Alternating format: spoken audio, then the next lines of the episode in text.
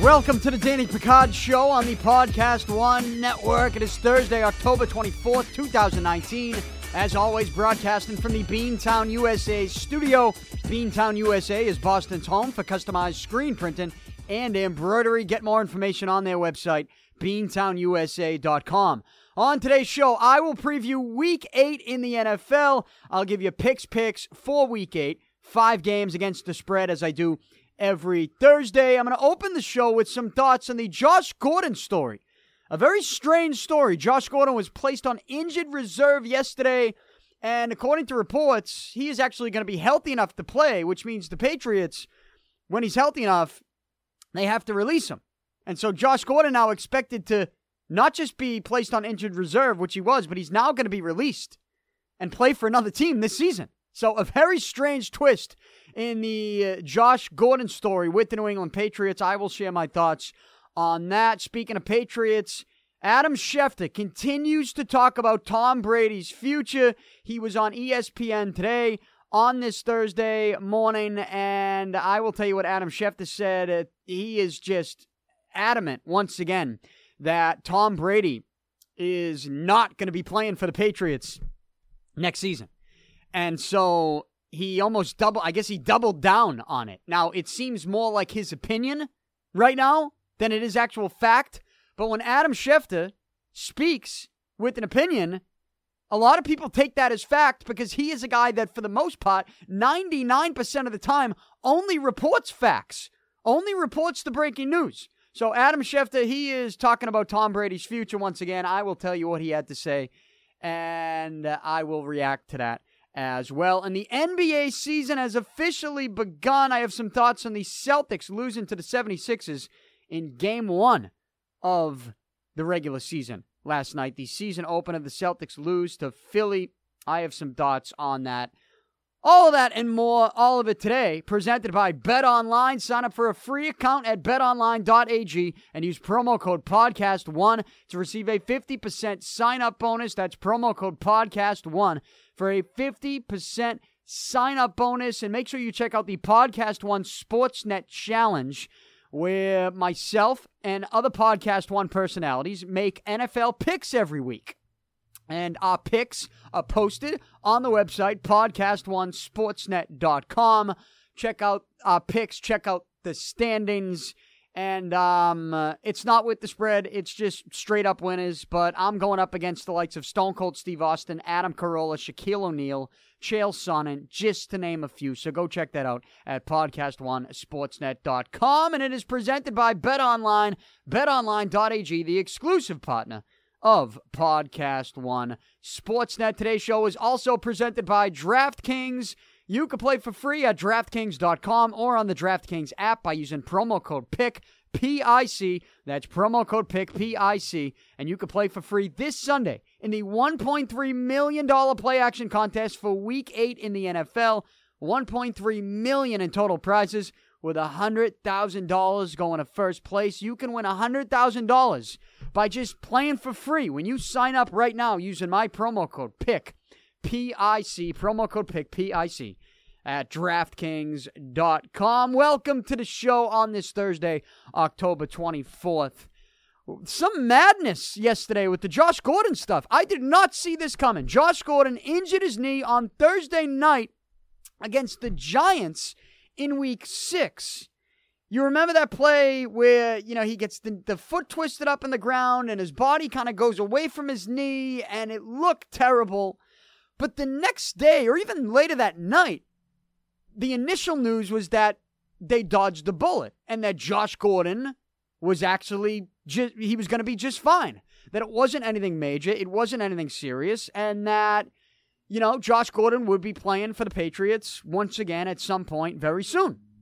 Now, Josh Gordon did not play on Monday Night Football, and the Patriots win against the Jets. The Patriots beat the Jets 33 0. Josh Gordon did not play in that game. And I'm not shocked by that. You know, given the way that knee injury looked, even if they dodged a bullet with it, I still understood him not playing against the Jets on Monday Night Football. They didn't they don't need Josh Gordon to beat the Jets. But you'd think, you know, they might need Josh Gordon to win a couple of the big games down the stretch after the bye week when you get the games against Philly, Dallas, Houston, Kansas City. Put it this way when we were told that Josh Gordon's knee injury was not going to be serious after the Thursday night football injury against the Giants,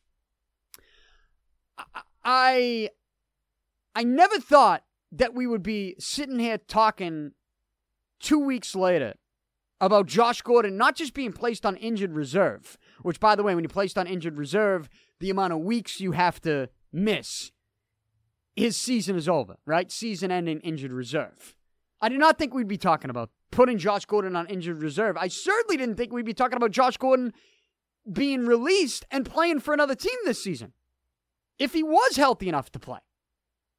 So the news from Ian Rapoport yesterday was that the Patriots will place Josh Gordon on injured reserve,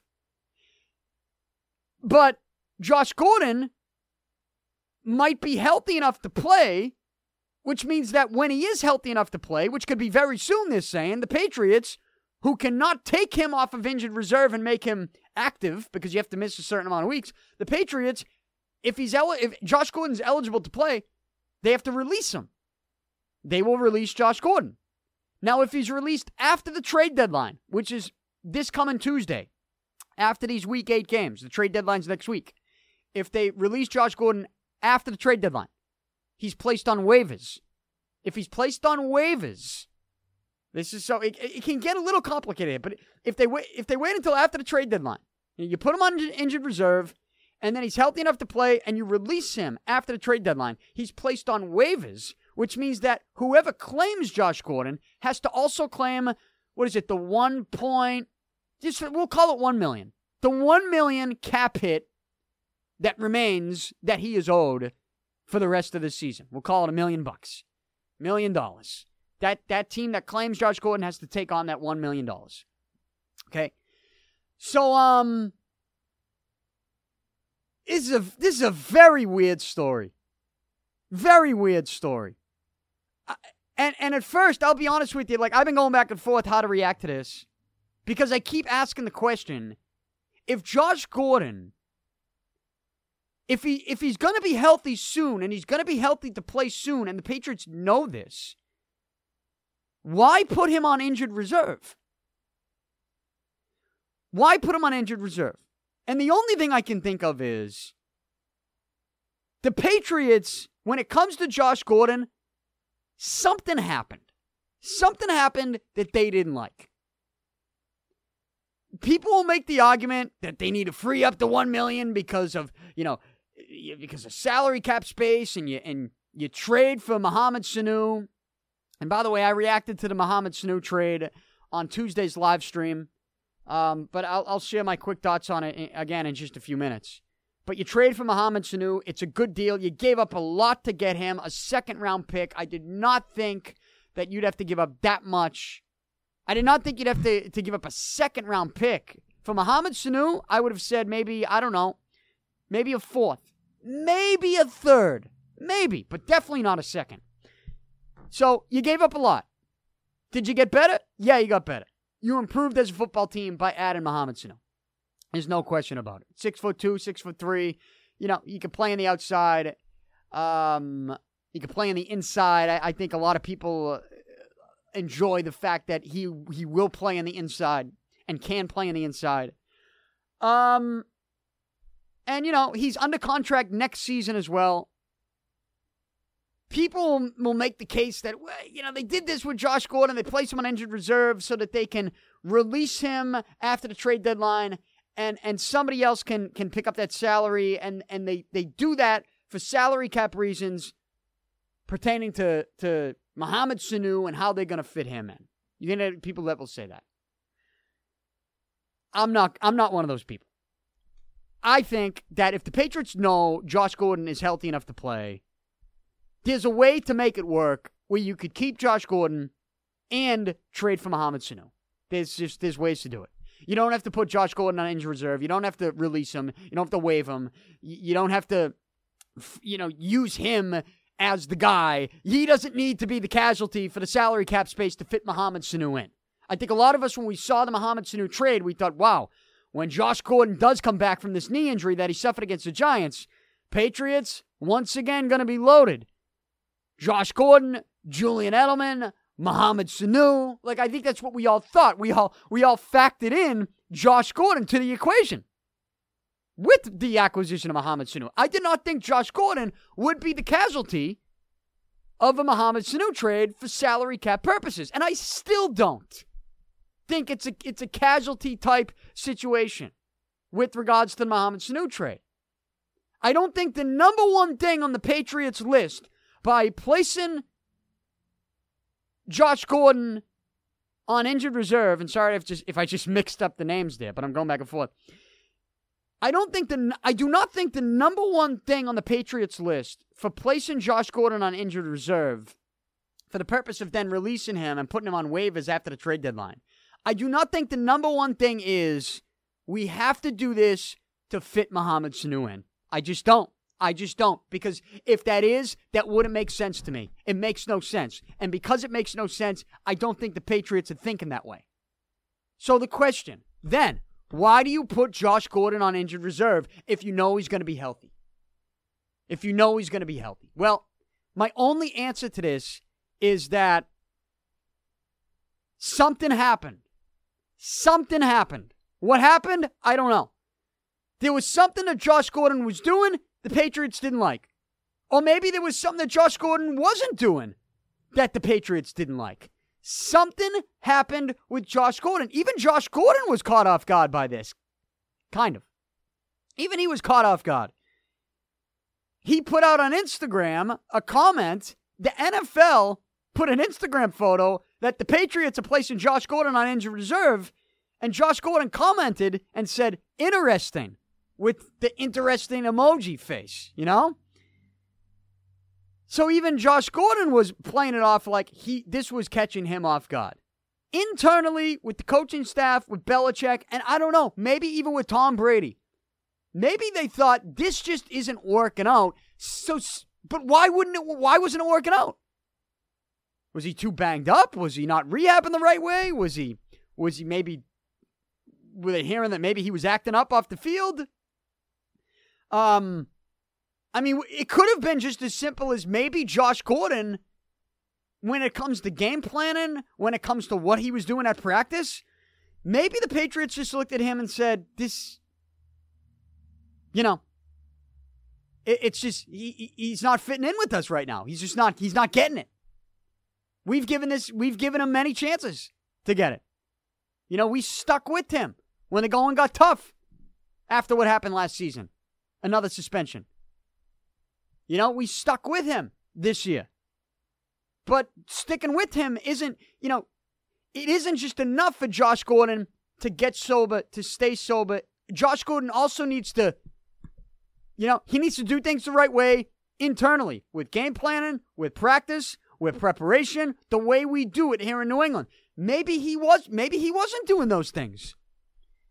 And and and maybe it just wasn't working for Bill Belichick. It wasn't working for them for whatever reason. I I don't have specifics. I don't think anybody does. And so I think the Patriots looked at Josh Gordon and thought it's just something's it's just not working for us. Um maybe he just he's not getting it with regards to the system or the game plan or the preparation here. There's something that that that he's doing or maybe not doing that we don't like. And and we don't want to do it anymore. We just don't want to do it anymore. He's going to be an unrestricted free agent. What can we do to maximize losing Josh Gordon while also doing our best to make sure Josh Gordon does not end up with a championship contender in the AFC that that we might have to face in the playoffs? I think that's the thought process they use. I think that's the thought process with the Jimmy Garoppolo Jimmy Garoppolo trade, sending him to the NFC. I, I've said that all along. I think Belichick puts value on that. And the example I always use is Aaron Rodgers. We, we've all called Aaron Rodgers one of the best quarterbacks in the game, a top three quarterback in the NFL for the last 10 plus years. During that stretch, how many times during the Patriots' Super Bowl runs here, how many times have they had to worry about Aaron Rodgers? Really, never. Really, never. So there is value in making sure that an impact player doesn't go to a team that you're going to have to run into. And and maybe Belichick is looking at the end of this season thinking, well, if he trades Josh Gordon, the only teams that are going to trade for Josh Gordon are teams that have a chance to win, are teams that are going to be potential opponents for the Patriots in this year's playoffs, or maybe late in the regular season. And I don't think the Patriots wanted to deal with that. And you might say, well, if he's placed on waivers after the trade deadline, why would uh, a team that has no chance to win claim Josh Gordon? Well, this is where it gets interesting. Because, you know, you look at a team like, you know, if he goes on waivers, who's the first team that would have a, a shot to get him? The worst team in the AFC, right? Is it the worst team in the division or the worst team in the AFC? It doesn't matter. Both are the same. The Miami Dolphins. By the way, being led by somebody in the Bill Belichick coaching tree, which is who is Brian Flores. What you say? Why would the Dolphins claim Josh Gordon? They have no chance to win. Why would a bad team, even if it's not the Dolphins, you know, you, you go up the ladder there, you start with the worst team. Why? Why would a bad team that has no chance to win claim Josh Gordon? Well, this is where it gets interesting. They would claim there would be incentive for a bad team to claim Josh Gordon because once they claim him, yeah, they got to pick up that one million cap hit for the rest of the season. But also with Gordon being an unrestricted free agent, whoever signs Josh Gordon in the offseason then gets a compensation pick. Excuse me, then gives a compensation pick to the team that claims him on waivers. Am I confusing you? I hope not, because sometimes I think about this stuff and I get so wrapped up in it that I confuse myself. So, for example, if the Dolphins claim Josh Gordon, they pick up the the the contract for the rest of the season. They claim responsibility for the money that's owed to Josh Gordon the rest of the season. But the you know, if they don't sign him in the offseason, let's just say Pittsburgh signs Josh Gordon. Pittsburgh then owes, you know, Mi- Miami then gets a compensation pick, right? They then get a compensation draft pick. So that's the incentive for the team claiming Josh Gordon, even if they're not a good team. So the point is, a bad team could claim Josh Gordon for the purpose of just getting the compensation draft pick in the offseason before next year's draft. Right? It could happen. Um but you might say, well, why wouldn't the Patriots just hold on to Josh Gordon? Why wouldn't they hold on to him? Well, the only thing I can think of is that if they know he's going to be healthy, I don't think it's to try to fit Sanu in under the cap. I don't think that Gordon is the cap casualty here. I just think that something was going on that the Patriots didn't like, and and they they they've had enough of it. They're done with it. They, I just think Bill Belichick was done for whatever reason. They were done with Josh Gordon. And when you're done with Josh Gordon, I guess they did everything they can at that point. They're doing everything they can at this point to maximize the return, knowing that he's going to be an unrestricted free agent at the end of the season. So they're saying, hey, we're not going to bring him back. He's not doing it for us right now. What can we do to maximize this? You know, what can we do to get something get something out of this? We're going to part ways with Gordon. Can we get anything out of this? Well, they're taking the steps to get something out of it, which is freeing up cap space for the rest of the season. Whether that be for Mohamed Sanu ultimately, or whether that be for maybe another move that they could make before next week's trade deadline. Yeah, the Patriots, they they do things in funny ways uh, Belichick does things with the cap in funny ways. I just think they had enough of something that Josh Gordon either was or wasn't doing. And they didn't like it. They knew they weren't going to re sign him after the season. They were done with him. It wasn't working out for them. So they said, if we part ways with him, how can we get something out of it? And what they're getting out of it is cap relief if they waive him after the trade deadline. And also, I mean, again, if they traded him, they would have to trade him to a team that was a contender, and so that's not going to happen. You don't want you don't want to send him to a contender, so you just release him, and you hope that a bad team claims him and prevents him from going to a team you might run into in the AFC in the playoffs. And you hope that that bad team that claims him is looking at it going, wow, we can get that compensation pick. So there is something for us in that. And also, that bad team that claims him will be responsible for the rest of Josh Gordon's contract. So the Patriots, what they're getting out of it is ultimately salary cap relief, but I don't think that was their number one goal when they when they've decided to do all this with Josh Gordon. I think the number one goal was just let's get something out of it because we just are done with Josh Gordon. Do I know why they were done with Josh Gordon? I don't. I don't. I don't. Clearly something they were they were done with something now. They were. But it's confusing. It's a very strange situation. It is a very strange situation. I never would have thought that if you told me there was a news story on Josh Gordon, I would have told you that maybe there was another suspension because he failed another test. I would have never told you that the Patriots would put him on injured reserve knowing he's going to be healthy in a couple weeks, very soon, maybe even by next week, knowing that you have to release him then because you can't he can't play for you. You put him on injured reserve. He's going to miss a certain amount of time.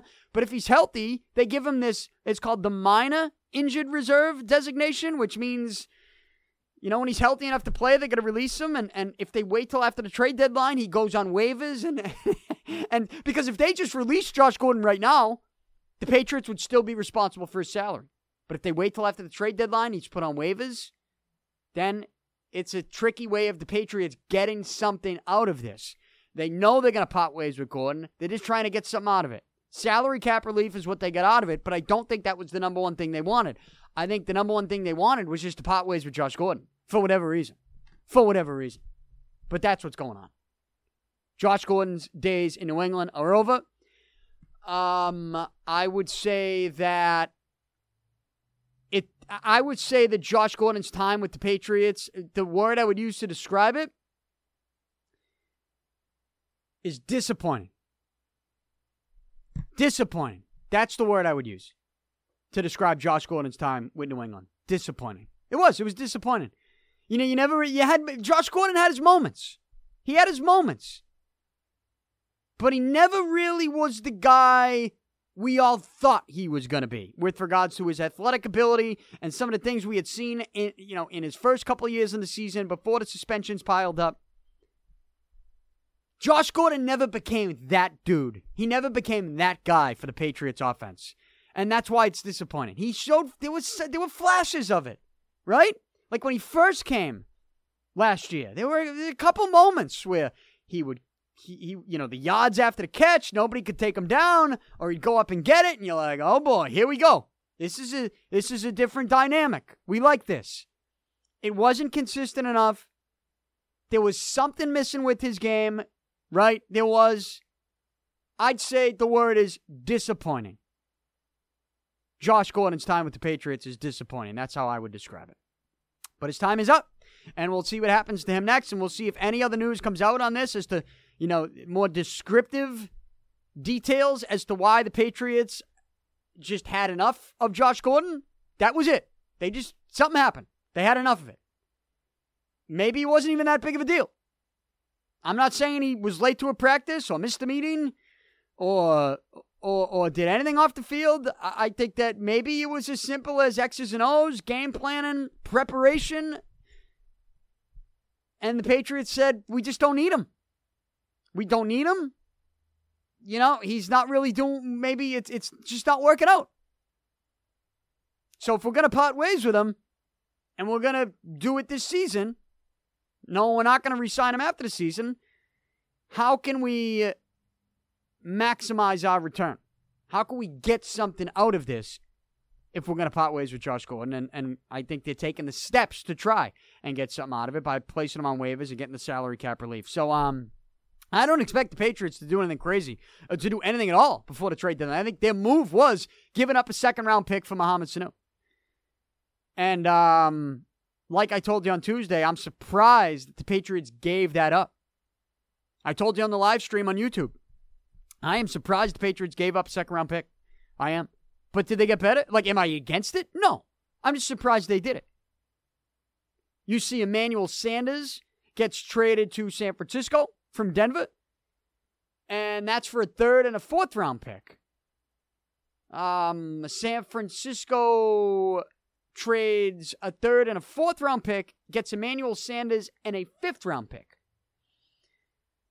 So, I, I thought a second round pick was high for Snoop, but he'll help the team. There's no question. And and he, he's going to have to help the team because now you don't have Josh Gordon walking back through that door. So uh, that's what the Patriots offense is going to look like now. Those are some of the trades that were made this week. The trade deadline is next week. So this is the final week of the NFL season before the trade deadline. But sticking with the Pats here until I give you my picks for week eight.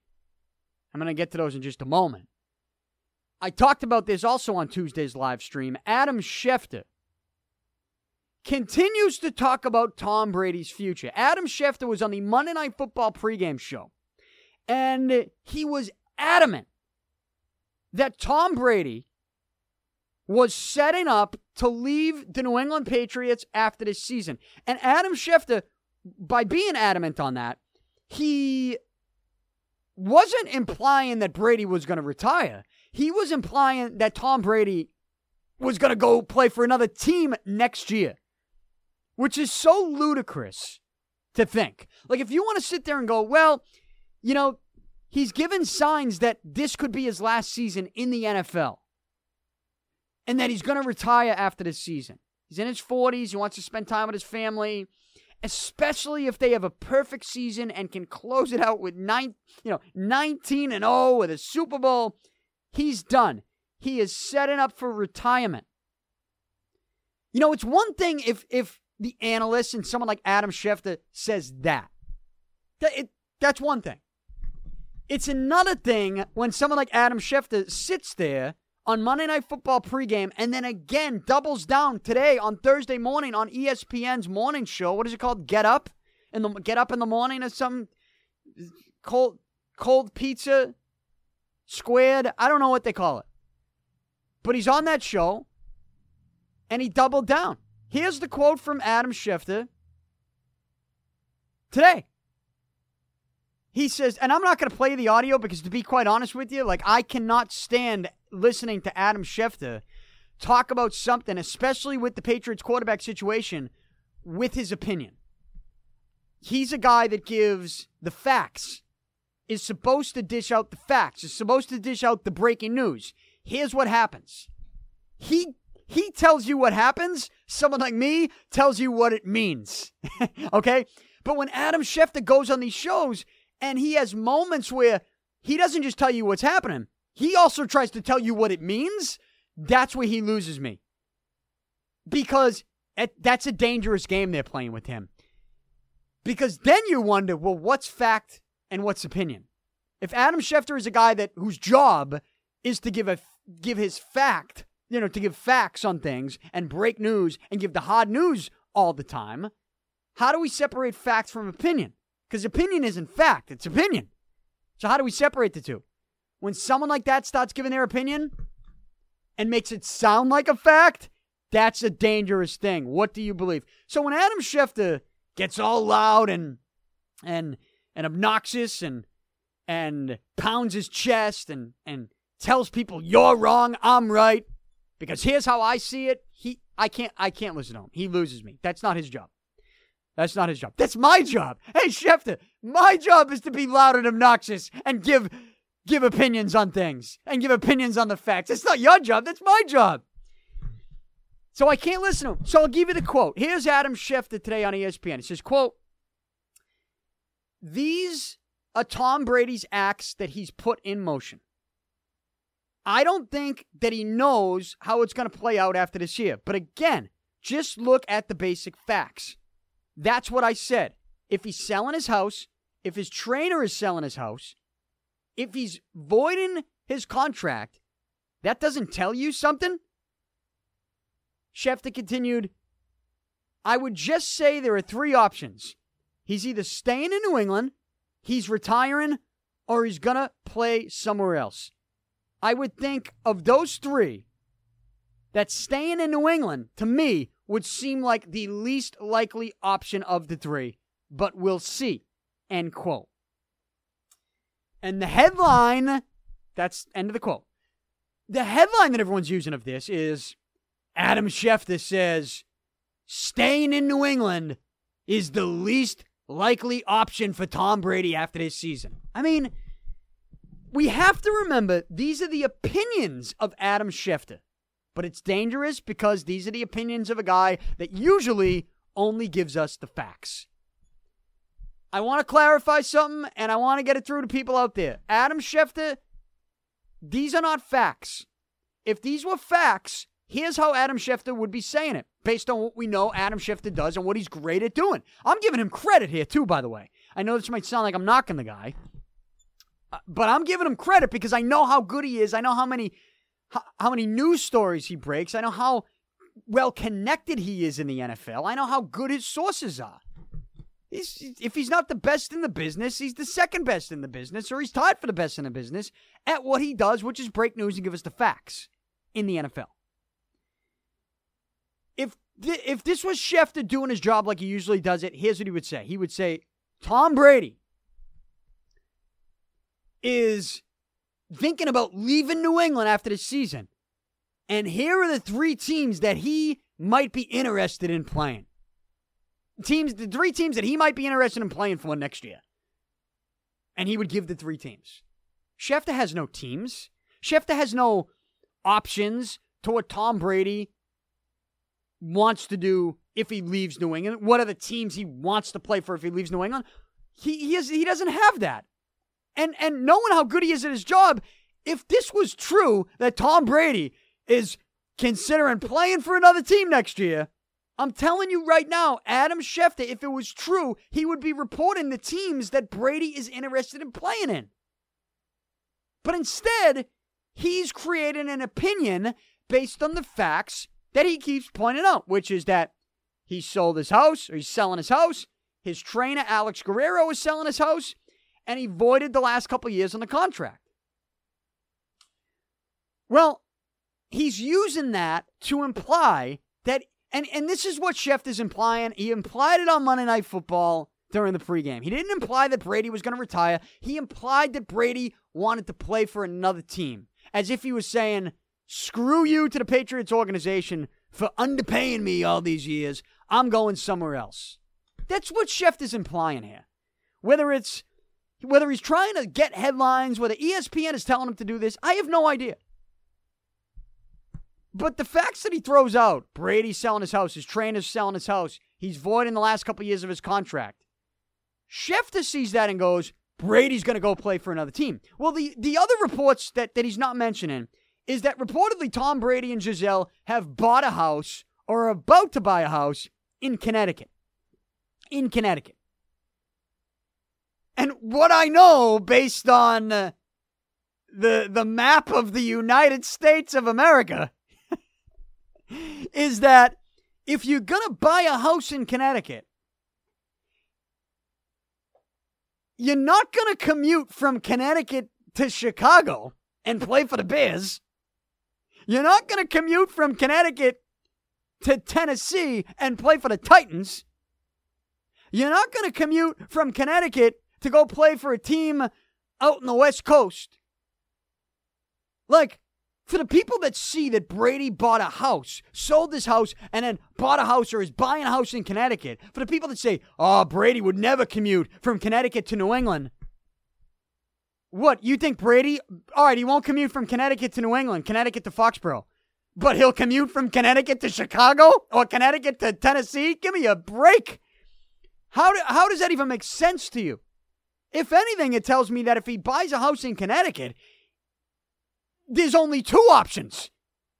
You can eliminate the option of him playing for another team. Purchasing a house in Connecticut tells me there's only two options. Either he's retiring after the season or he is going to commute to the Patriots and to Foxborough because that is the easiest commute. Don't give me that he's going to the Giants or the Jets. Please. Uh, to me, I have eliminated the option that Brady plays for another team next season, but it sounds like Adam Schefter continues to imply that he thinks that is actually the most likely option that Brady plays for another team next year. That's what Schefter is implying. I think that's crazy talk. I've always said Brady could play for another team before he officially retires. I think that's possible. I, I've I've always said that's possible. But that's only possible if the Patriots, you know, if Brady struggles and the Patriots start to struggle because Brady's struggling, and the Patriots are like, they get to a point where they know Brady's time is up as an elite quarterback, and the Patriots are only a 500 team, and, and there's a new team that's taken over the division, and the Patriots like, eh, guess what, Tom? Time's up. Tom might have, you know, his pride might take over, and he might say, nope, screw that. I can still play. I'll go play somewhere else. And he goes and plays somewhere else. That's the only way that happens. To be sitting here today, going into week eight, and ask the question, like we're asking the same two questions in the same week. And these same two questions in the same week, given these circumstances right now with this Patriots team, make no sense. It makes no sense to be asking these two questions. Here are the two questions we're asking. Will the Patriots go 16 and 0 and have an undefeated, perfect regular season? That's one question we're asking. Will the Patriots go undefeated and have a perfect season? The other question we're asking is Will Tom Brady play for another team next season? Will he want to leave the Patriots organization and play for another team? Do you realize how dumb that sounds to be asking those same two questions in the same season? Do you realize that? Like, knowing what we know about Brady and how much he wants to win, you think Brady doesn't think he's in a great situation right now? A great organization with a great defense? You think Brady doesn't sit there and watch other teams in the NFL? Again, going back to the Chicago thing, people early this week like, oh, maybe maybe the Bears understand Trubisky isn't the answer. Maybe they, they try to get Brady to sign as a free agent in the offseason. Okay, let me get this straight. Tom Brady is going to leave the Patriots a team that has uh, as could go perfect, right? They could have a perfect season this year, be, mainly because of their dominant defense. He's going to leave this to go to a team like the Bears that just allowed over 30 points at home to a New Orleans Saints team that didn't even have Drew Brees or Alvin Kamara. Like, you think Brady is going to leave this to go to Chicago? I think people believe Tom Brady is stupid. So, all right, if you want to connect dots and say Brady sold his house, his trainer sold his house. Forget about forget about Guerrero selling his house. If you, by the way, if you're gonna mention this stuff about property and and and combine Brady and Guerrero, you also have to mention they just opened a brand new TB12 center in downtown Boston. And you can say, well, that's going to be a worldwide brand. Okay, fine. But, I mean, if it's a worldwide, worldwide brand, he can have that space in Boston and get that space whenever he wants. You think he'd do it right before he gets out of town? I mean, it's just, you got to mention that if you're going to mention all this other property stuff, this stuff with his property that he owns and is selling and buying, whatever. You got to mention. Forget about the trainer. Bra- you want to th- connect the dots on things. Brady's selling his house, buys a house in Connecticut. What does that tell me? That tells me he's closer to retiring after this season than he is playing for another team. And it's not even close. That those things aren't even close. In fact, when I hear that he bought a house in Connecticut, I completely rule out that he's ever going to play for another team. Thinking that well, maybe retirement is is coming soon. Is it next year? I, it, doesn't have to be. He couldn't commute. It's a long drive. Two hours? Two and a half hours? I don't know. Maybe he's, maybe he's going to start uh, a TB12 helicopter service. I don't know. Uh, maybe he flies to Gillette every day. I got no idea.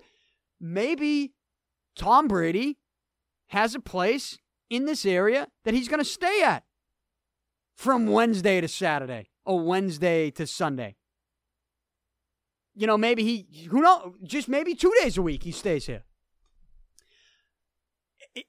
The, the point that I'm trying to make is that we're listening to Adam Schefter go off on these rants about how he thinks that Tom Brady, the, the least likely option, is him playing for the Patriots next year. He's implying that Brady plays somewhere else. Yeah, he throws retirement in as an option this morning. He wasn't really considering that as an option on Monday Night Football. Schefter believes Bra- Schefter's buying in to the madness and the chaos and the drama that that that a lot of people think is going on behind the scenes with the Patriots because they want to believe there's drama behind the scenes because they want the Patriots dynasty to end, much like that Seth Wickersham article a couple years ago. That if you read that article and believed that to be fact and didn't know anything about the Patriots, you would have thought that the sky has fallen and and that was the last season. There's a palpable sense in the room that the Patriots dynasty is coming to an end. I mean, what's happened since then? Uh, I don't know. The Patriots have gone to two Super Bowls and have won one of them. Give me a break. Schefter is buying in and creating the drama because he wants to believe that Tom Brady would play for another team next season and would tell the Patriots to screw. I got news for Adam Schefter and even anybody who believes Adam Schefter. Adam Schefter has been wrong before when it comes to the Patriots quarterback situation. Two years ago, two and a half years ago, we were playing audio on this show of Adam Schefter almost every single week of him going on different shows in this area, different shows nationally, and Adam Schefter was yelling and screaming, saying, the Patriots are not trading Jimmy Garoppolo. Stop talking about it. Stop asking me about it. It's not happening. End of story. They're not trading Jimmy Garoppolo. Adam Schefter got so defensive when you questioned him on that. When you were like, well, what are they going to do with him? He's going to be a free agent. Are they going to pay the backup quarterback 23 million under the franchise tag? Come on. No, Schefter bought into this idea that the Patriots and Brady were going to part ways and that Garoppolo is their guy. He got so defensive when you would question his report. I've never seen anything like it. I never saw anything like it. He would almost yell at you. He'd say, You're wrong and I'm right. The Patriots are not trading Jimmy Garoppolo. End of story. Stop asking me about it. You're an idiot. I'm the smartest guy in the room.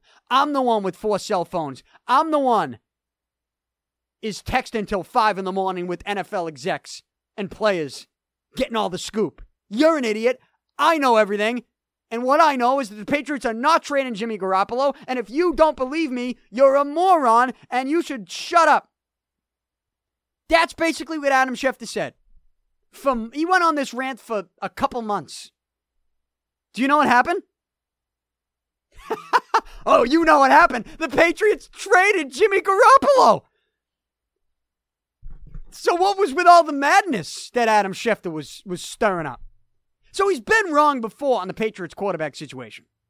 And now he is pounding his chest again. It's not as strong. He's not as adamant. He's not calling people morons, but he's getting close to it. I think we're like two or three Adam Schefter, two or three Adam Schefter media sessions or appearances on different shows. With two or three of those appearances away from Schefter getting as upset as he did with the Jimmy Garoppolo stuff, saying, look, look, I'm telling you, he sold his house, his trainer sold his house. He voided the years of the contract. What does that tell you? He is leaving New England. That's what he's going to continue to do. And I am here to tell you that I think it is very possible that Tom Brady plays for the Patriots next season. In fact, to me, there's only two options. Either he plays for the Patriots next season because he's not an idiot and he understands that this is the best chance for him to win. He either plays for the Patriots next season or he retires. Or this is his last year. And he's preparing for that with selling his house, getting his house in Connecticut. The family wants to maybe be closer to New York City. I don't know, whatever it is. That's not my business. That's his business. But if you're going to talk about commuting, oh, Brady would never commute from, from Connecticut to Foxborough. What, you think he's going to commute from Connecticut to Chicago then?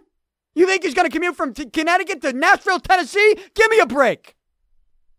Anyone who's saying Tom Brady's going to play for another team next year, to me, sounds like they think they know it all, but yet they know nothing at all.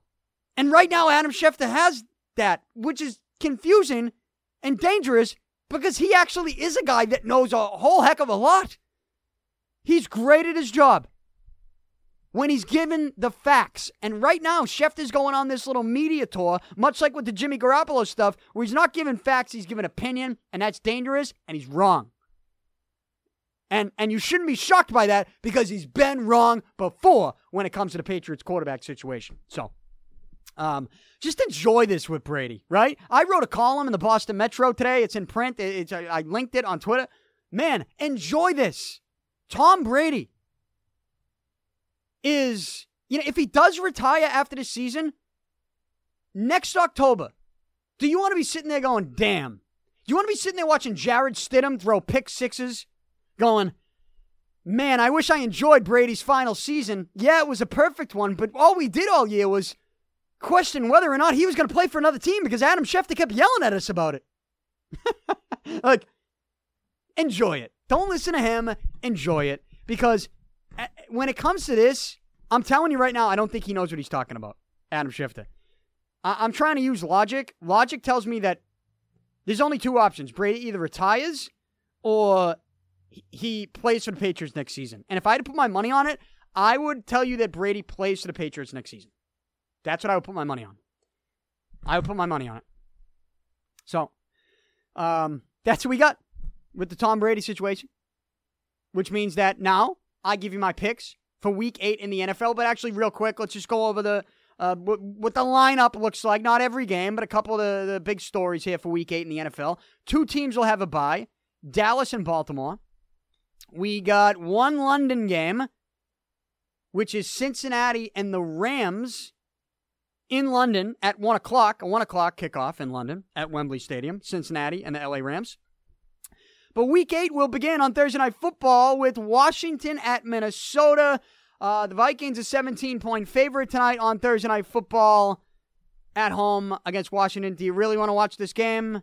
Um, I know I don't, but I probably will. The World Series is not on tonight. It, the World Series resumes on Friday. Uh, I will get to that in just a few moments, but I'll probably watch Washington, Minnesota it's not a great game. Minnesota, a 17 point favorite, as they probably should be, given the points they've been putting up the last couple weeks. Week eight will end with Miami at Pittsburgh on Monday Night Football. Pittsburgh, a 14 and a half point favorite at home against Miami. I don't really want to watch that game either, so not a great Monday night game. The Sunday night football game of the week is Kansas City hosting Green Bay.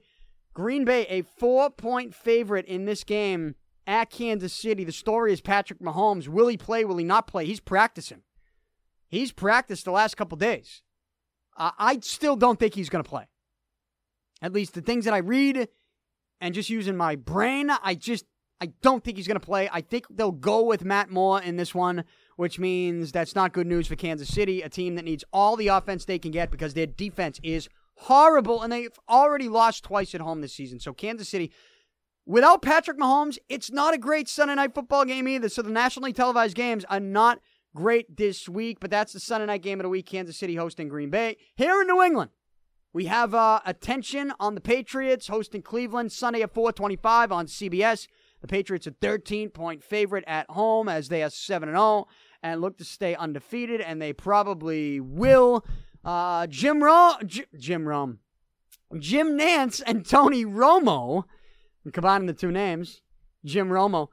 Uh, Jim Nantz and Tony Romo on the call on CBS at 425. Patriots, Browns, the Patriots. Again, a 13 point favorite, which brings us to picks picks for week eight. Let's get to it. Hit the music. Picks picks for week eight presented by betonline.ag. Sign up for a free account using promo code podcast1 to receive a 50% sign up bonus. That's promo code podcast1 for a 50% sign up bonus. BetOnline.ag, the exclusive partner of Podcast One Sportsnet. I went three and two last week against the spread. My record on the season against the spread now is 14 and 21. I know you're thinking, Danny, that is not good. Well, if you pay attention to gambling in the NFL, you will also know that I'm starting to get back on a positive roll, right? I, I think that I'm due for maybe a 4 and 1 week. Better yet, I'm due for a perfect 5 and 0 week. So that's what I strive to do. That's what I expect to do. So let's do it. Pick number 1. I'm going with the Philadelphia Eagles. A two point dog over the Buffalo Bills. This game is in Buffalo Sunday at 1 o'clock.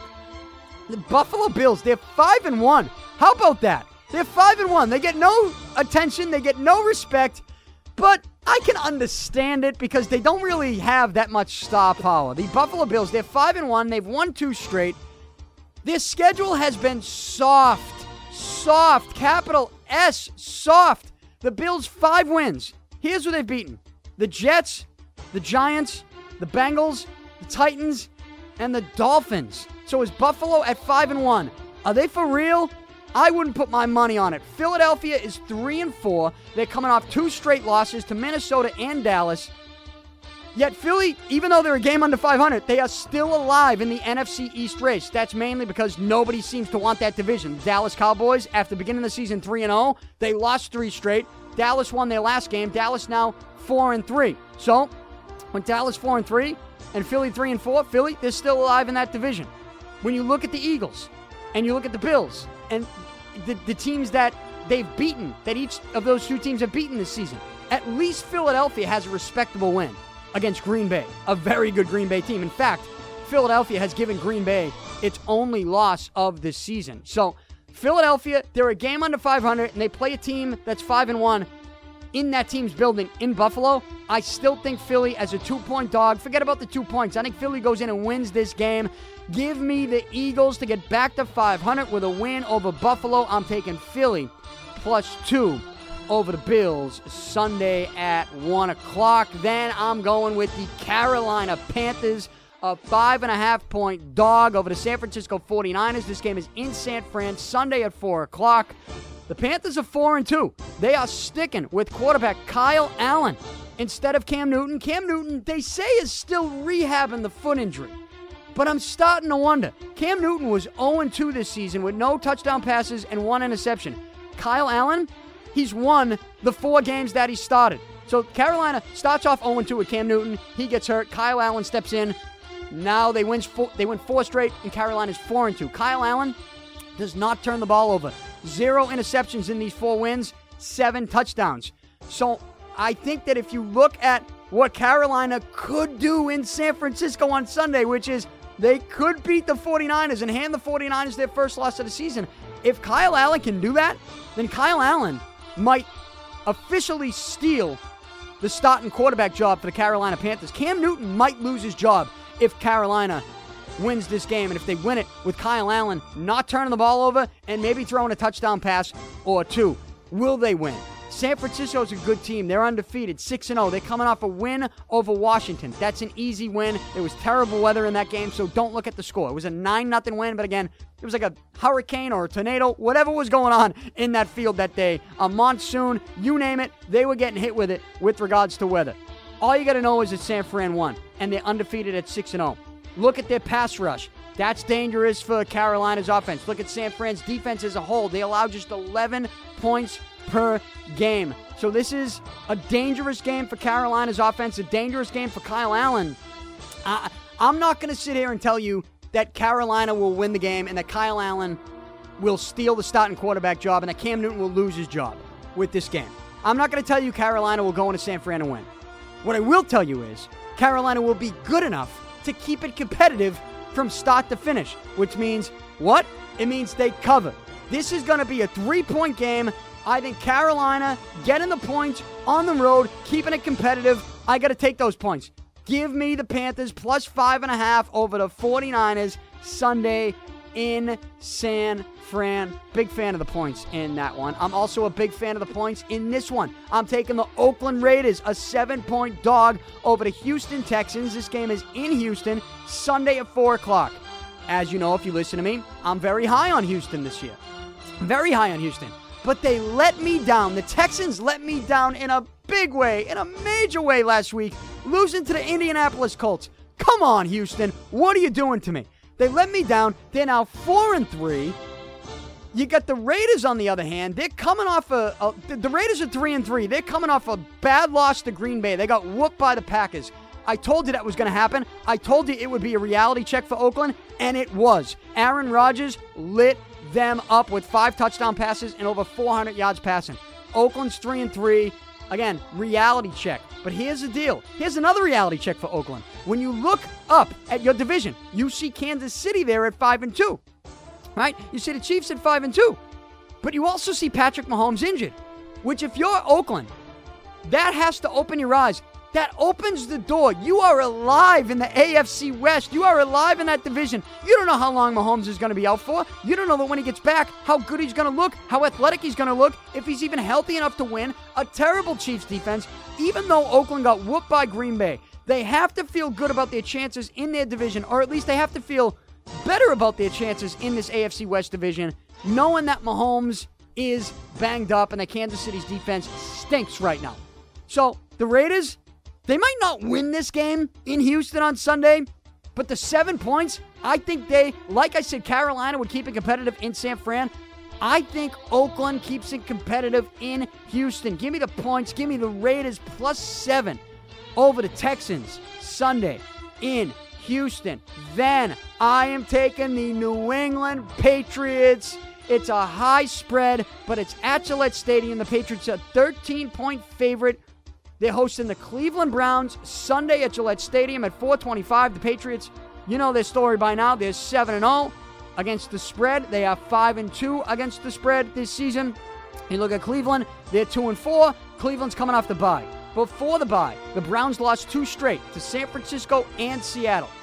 The Patriots, they're coming off their second shutout win of the season, shutting out the New York Jets on Monday Night Football 33 Nothing. They embarrassed the Jets. They embarrassed Sam Darnold. Sam Darnold was mic'd up saying he's seeing ghosts. By the way, why are we all so sensitive about that comment? Some sometimes I think that people not don't just overreact to things. They hear things and they don't really usually pay attention. So they just go, "Wow, I've never heard that term before." That's a big deal. It's not a big deal. Seeing ghosts is a term that is used almost every single week in the NFL. You just never really hear a quarterback come out and say it publicly. He did. Well, maybe publicly, he didn't know that that portion of it was going to be on Monday Night Football. But if you're going to be mic'd up, to me, if you're going to agree to be mic'd up, then everything that you say is on the table. So uh, maybe don't mic your young quarterback up. Maybe don't agree to that, and then that won't get up that won't get out to the public. But the fact that he said I'm, that Sam Darnold said I'm seeing ghosts, it honestly, it's not that big a deal. It really isn't that big a deal. It's a term that is used a lot in football with quarterbacks, and it's used a lot in the NFL. I've used it a lot in this show. I've used it with Bra- with regards to Brady. With regards to Tom Brady, I think sometimes he sees ghosts. If your offensive line is shaky, you're gonna see ghosts. That's the term you use. It's not an earth-shattering you know, end of the world term. I think Sam Darnold will be fine, but the Patriots certainly embarrassed them last week, and I think they will also embarrass the Cleveland Browns. The Pats win this by at least 20. Um, uh, I think their defense is. They're gonna. They look. What we know about Cleveland is, and I tell you this all the time, they've proven to be more about the show than they are the game. Right? Like Baker Mayfield is going to be in 17 commercials during this game, and what I wonder is, are they going to maybe put the commercials aside just for a few weeks and try to win some football games? Well, if they do, it's not going to be this week. The Patriots, I expect them to win big at home. They win by 20. Give me the Patriots minus 13 over the Browns Sunday at Gillette Stadium. And then my lock of the week. I got the Green Bay Packers, a four point favorite over the Kansas City Chiefs. I told you this is on Sunday Night Football in Kansas City. And I have a question with this, though. All right, Patrick Mahomes, he's practiced the last couple days. I still don't expect him to play. Even before we knew that Mahomes was going to practice, this was still only a four point spread. I know it's in Kansas City. But to me, seeing how good the Packers have looked, not just their offense, Aaron Rodgers coming off a game in which he threw five touchdown passes and over 400 yards, it's their defense. Green Bay's defense has allowed just 19 points per game. Green Bay right now is, I mean, one of the more dominant teams in the NFL. They go into Kansas City. Kansas City has already lost twice at home this year, so don't give me that this is still this tough place to play. If they think, if people think they're going to have Matt Moore as their starting quarterback instead of Patrick Mahomes, don't you think the spread would be higher? I thought it would be. Like, what am I missing with this only being a four point spread?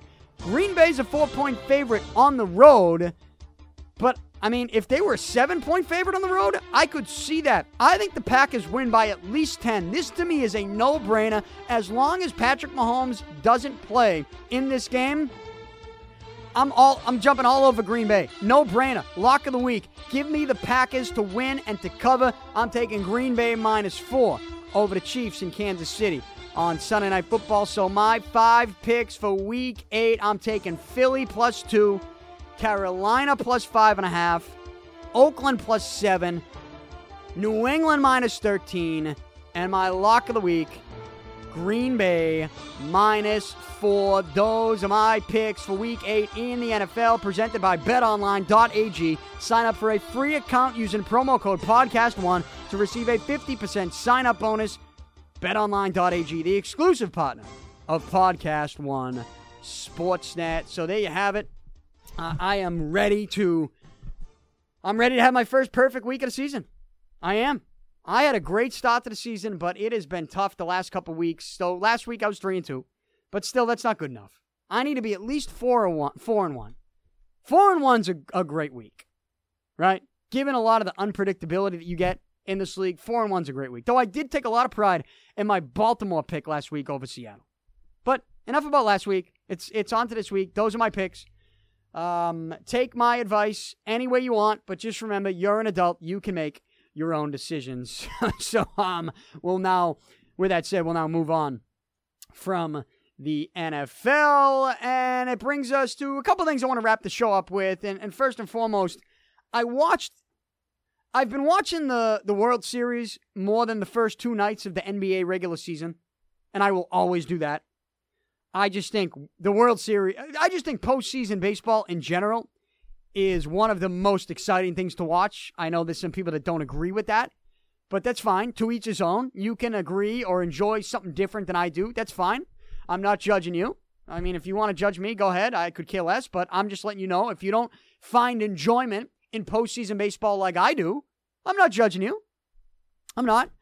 I just know what I enjoy. And I've enjoyed the World Series the last couple nights. The Nationals are up 2 0 on the Astros.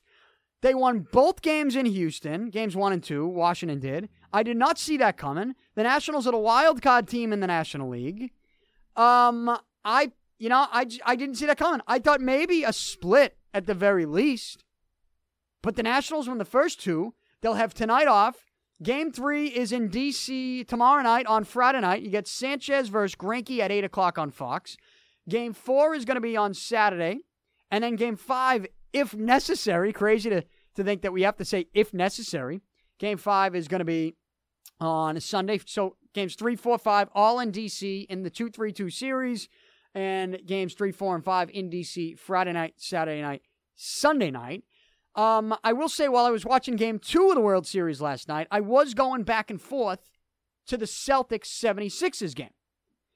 And in this Celtics 76ers game, we saw the Celtics lose to Philly in Philly.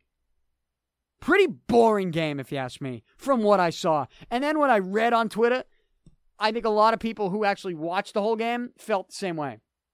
Boring game. Are the Celtics going to be a boring team? Are they going to be born? Uh, you know, I think we need to let this thing play out. Like to, to come out with this reaction on the Celtics today and say they're either going to be great or they're going to be terrible based on one game is an overreaction of epic proportions. And I'm not going to sit here and do that. What I will say is something that I saw last night with this boring game, which is something that I've felt now for the last couple years, and really even before he was a Celtic. Last night just confirmed what I already had felt and thought about Gordon Hayward. Like, I, I just, I do not, fi- and I tweeted about this last night. I do not find enjoyment in watching Gordon Hayward play. I don't. I don't. I don't find enjoyment in that. I really don't. No enjoyment whatsoever. I think he's overrated. I do. I think Gordon Hayward, excuse me, I think Gordon Hayward is overrated. And, you know, I wonder, like, I look at Tatum, Jaylen Brown under the new contract. I really like Tatum and Brown. Um, Kemba Walker, I mean, we know the numbers he put up in Charlotte. I think he's highly overpaid, getting the type of contract he got got with the Celtics. I I would have been just fine with with with keeping Terry Rozier. Um, But I, I think we need to see how Kemba Walker is going to play with Jaylen Brown and Jayson Tatum. I here's what I don't need to see. I don't need to see what Gordon. I don't need to see what Gordon Hayward does with this team. Like to me, Gordon Hayward is still, even though Kyrie Irving's gone, even though Al Horford is gone. To me, when you add Kemba Walker, you give Jaylen Brown this contract. You expect Jayson Tatum to make that leap to where next year you maybe could sign him to a contract worth 30 million a year. Where does Gordon Hayward fit into this? I just I I I didn't I didn't really understand it from day one, and I still don't the more I watch it, even without Irvin and Horford. Like I, I just don't see it with Gordon Hayward. I get it that that he's a very good player. Like I'm not I'm not trying to say he sucks. He doesn't. He doesn't. To me, he's not an all-star caliber, max contract elite guy though. And I think if you're the Celtics, you know, knowing the guys you have, I don't know that you like man, this is tough to explain, but when I'm watching the Celtics and I'm watching Hayward with the ball, I'm thinking to myself, eh, I'd rather see the ball in Tatum or Brown's hands. You know, I, it, Gordon Hayward is just kind of there, and it's just still kind of, to me, in the way of some other kids that I want to see take the shots. And you'll, you'll probably get a lot of people in this town that disagree with me on that. Certainly the Celtics will disagree with me on that. Celtics love him. They love him. But I just find no enjoyment in watching Gordon Hayward play for the Celtics. Given the other pieces they have and the other pieces that I want to see get a majority of, of, of the shots and the minutes. And um, I, I guess I I would be okay if they traded Gordon Hayward. I would. I'd be okay with it. I wonder if at some point we'll get to that conversation. Obviously, we can't overreact like I should now, but um, and and I, this is me. Like I, he Gordon Hayward could have put up seventy points last night, and I still there's just something about his game where I'm like, eh.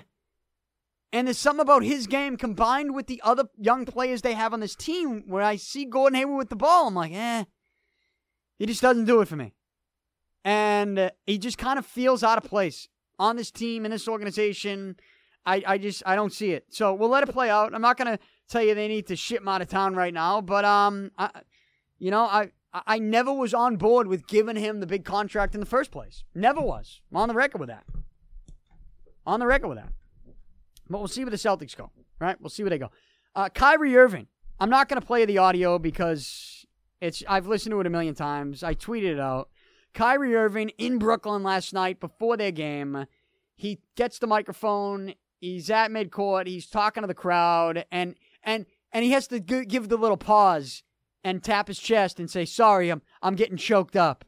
This means a lot to me." I, I'm paraphrasing, but that's what he basically did. Like he he basically paused and said he was getting choked up. Like the Brooklyn Nets are this historic organization, right?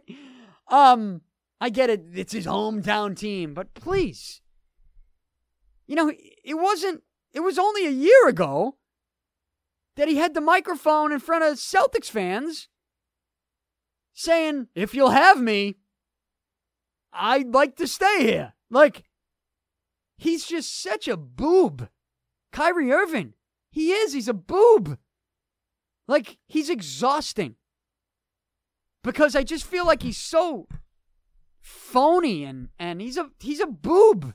That's what he is. And um, I don't know how that's but but you see him play. He scores 50 points last night. You see some of the shots he makes. That's what made the Kyrie Irving experience in Boston so difficult. Is that you know he's a boob, he's exhausting, and because of that he's tough to root for. But you know how good he is. You know how good he can be. You know he can take over a game. You know he can dominate. You know he can hit the big shots in the big moments. And you know he can be a guy in the playoffs that can take a team on his back and help win a championship. But man, you go back to the way he played against Milwaukee, and then after that game, he's saying, oh, he can't wait to see Milwaukee play in the next round. Like, the talent and the personality, the way you feel about those two things will drive you crazy. And I don't know how Brooklyn Nets are going to feel about, fans are going to feel about him. Brooklyn Nets fans are going to feel about him. I don't know. But um, he's a boob. He misses the game winner. He scored 50, but he misses the game winner. He did this little move where he like fell on the ground and did a little spin a Rooney on the ground and kept the ball and still got the shot off. And it missed. And they lost the game to Minnesota. People saying he tripped? Eh? I've watched that about a hundred times. I don't know that he tripped. I think he might have did that on purpose, trying to get nuts. I don't know. I, I I'm not put it this way. I'm not convinced he tripped. You could convince me he did that stupid move on purpose. You could. Maybe that's based on that's just me reacting to his personality, but um uh man, it's tough to root for Kyrie. It's not tough to root against him. I can tell you that. Now that he's with a different team. So, keep an eye on that situation. But um that's some thoughts on the NBA and the Celtics and it, you know, I mentioned the World Series, just a couple MLB notes, Major League Baseball not Red Sox related. But as of today, the Phillies have replaced manager Gabe Kapler with Joe Girardi. So Joe Girardi is going to be managing the Phillies. Speaking of Phillies, with the Nationals up 2 0 in the World Series, has anybody checked on Bryce Harper? Has anybody checked on Bryce Harper? How's he feeling? What are his thoughts? A penny for your thoughts, sir. Bryce Harper, on how you feel about the Nationals two wins away from a World Series championship. As you sit there in Philly with Joe Girardi now as your manager, Joe Girardi, the new manager of the Phillies, and then the Cubs replaced Joe Maddon with David Ross. David Ross, the new manager of the Cubs. I didn't see that coming. But um this seems to be a move from Theo Epstein. And, you know, David Ross, when he played for the Cubs, what do they call him? Grandpa Rossy. I mean, he's ba- he was he's basically also a coach. You know, given his veteran status, how much he knows the game, how much the young kids look up to him. He's basically a coach. He's like a player coach. He was like a player coach with the Cubs. So it does make sense to hire him as a manager. I could I could see it, even though he doesn't have the experience. He still has the experience as a veteran player who was essentially a veteran player coach for the Cubs when they won that World Series a couple years ago. So um I think that's a good move for the Cubs. Put it this way it's not a bad move for the Cubs. I like it. David Ross, new manager of the Cubs. And finally, uh, a UFC story that came out this week. Conor McGregor, I do pay attention to the fight game when it's big news, and this is kind of big news. Conor McGregor says he is going to return to the octagon on January 18th in Las Vegas. UFC must have an event in Vegas on January 18th. Conor McGregor says, I am fighting. Who is he going to fight? his opponent is to be determined. Now, McGregor says he knows who it's going to be, but he's not going to say it because he thinks UFC will make sure not to make that happen.